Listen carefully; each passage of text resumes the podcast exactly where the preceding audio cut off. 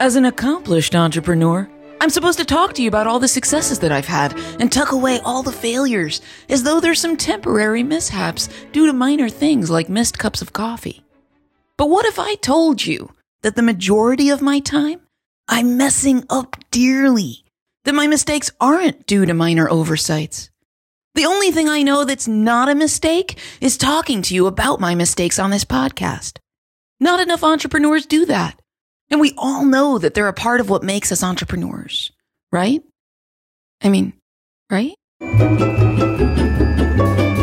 Welcome back to Why Are We Shouting with me, Jill Salzman, here to help entrepreneurs get down to business. I want to talk to you about small business blunders, ways that entrepreneurs shine, and valuable lessons about growing your biz. This week, I'm going to talk very specifically about a few of my tech failures that I've had. These are the more recent ones, the ones I know that you're going to relate to, and the ones that show just how experienced you can be, and still, you can screw up like the best of them. If we can get to the heart of why business folk don't talk about mistakes enough, rather than why we make said mistakes, we'd all be building better businesses. Tech fail number one. Oh no! I had no idea about the sequences of our drip campaigns. You see, I run a membership platform, one that attracts new members by inviting people to sign up for my newsletter. It goes out five days a week, Monday through Friday, so people hear from me pretty frequently. Hello. The emails are full of tips, tricks, anecdotes, and helpful resources for mom entrepreneurs. But when someone new signs up, they get a different series of emails an introductory set of emails that walks them through all that we have to offer within the Founding Moms universe. And if someone joins us and pays for full access to all of our goodies, she gets yet another different series of emails. They walk her through what she now has access to and how she can take her business to new heights. For those who are unaware, a drip campaign is literally a set of emails that you drip out slowly to your readers. So when I say that I had no idea about the sequences of our drip campaigns, that translates to I had zero recollection of what I'd written for which series and had no idea who was getting what.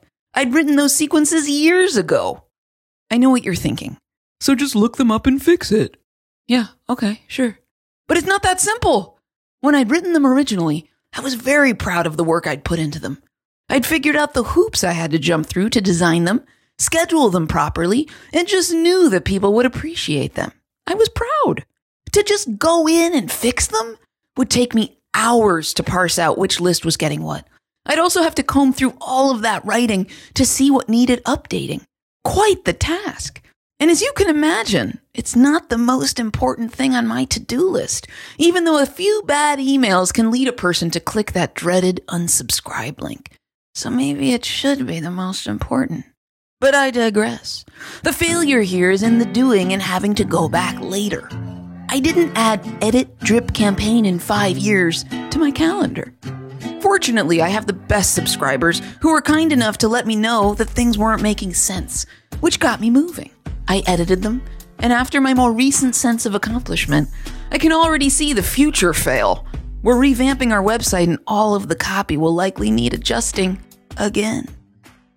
Which brings me to tech fail number two. Updating our website. At the start of 2020, I started mentioning to members that we'd be updating the website. I don't mean making it look pretty or revamping it with a new logo. Those simple changes would have been a dream. I mean, I'd been promising them that they'd have a much easier time finding their own profile pages. I told them about a whole new program we're launching I even let slip that we're going to have a whole new set of chatting capabilities for members to talk to one another. Two months went by, and instead of launching, the pandemic hit. Of course, it set our team back.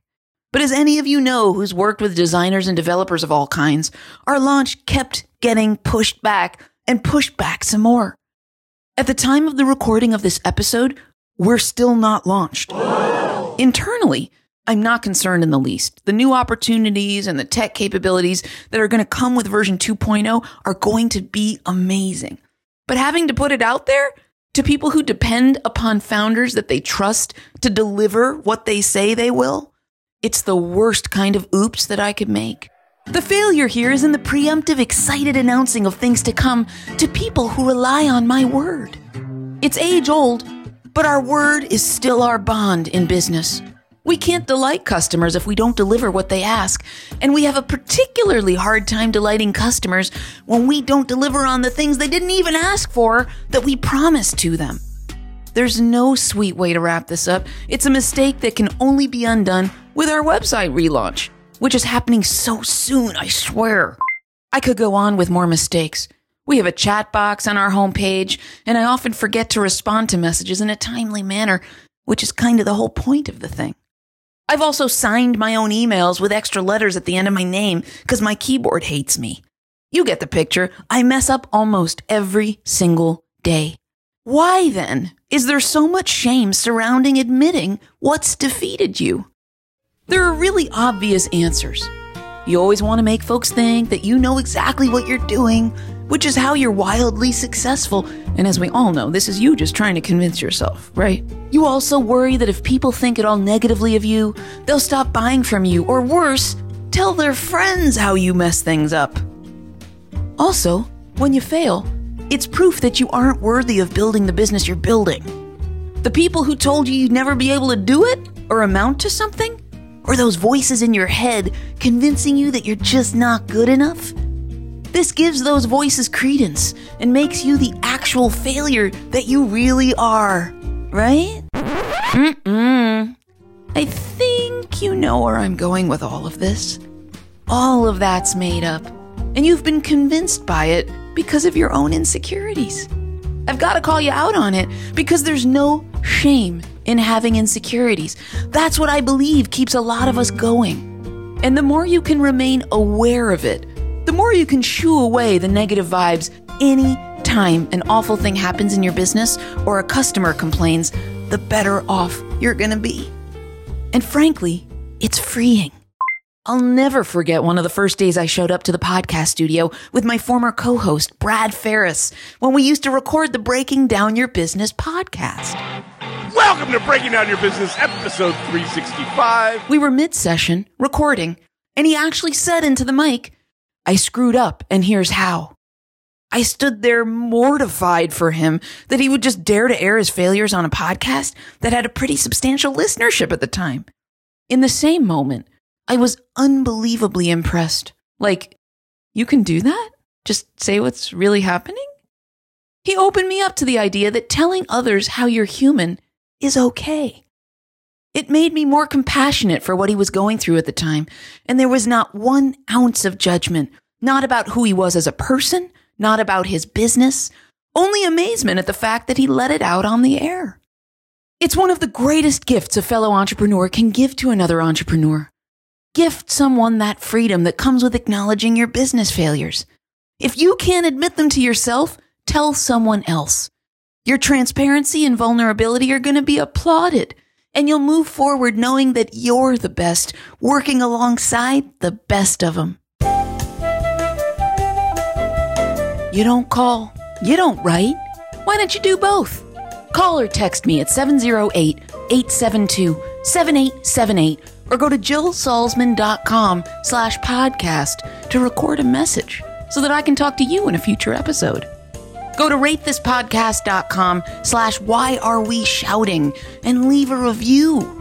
It helps other listeners discover my ridiculous stories so that they can build better businesses and I might just read it on a future episode. Shout out to Amanda, Lindsay, and Aaron for making this podcast with me, and thanks to you for listening. I'll see you next week.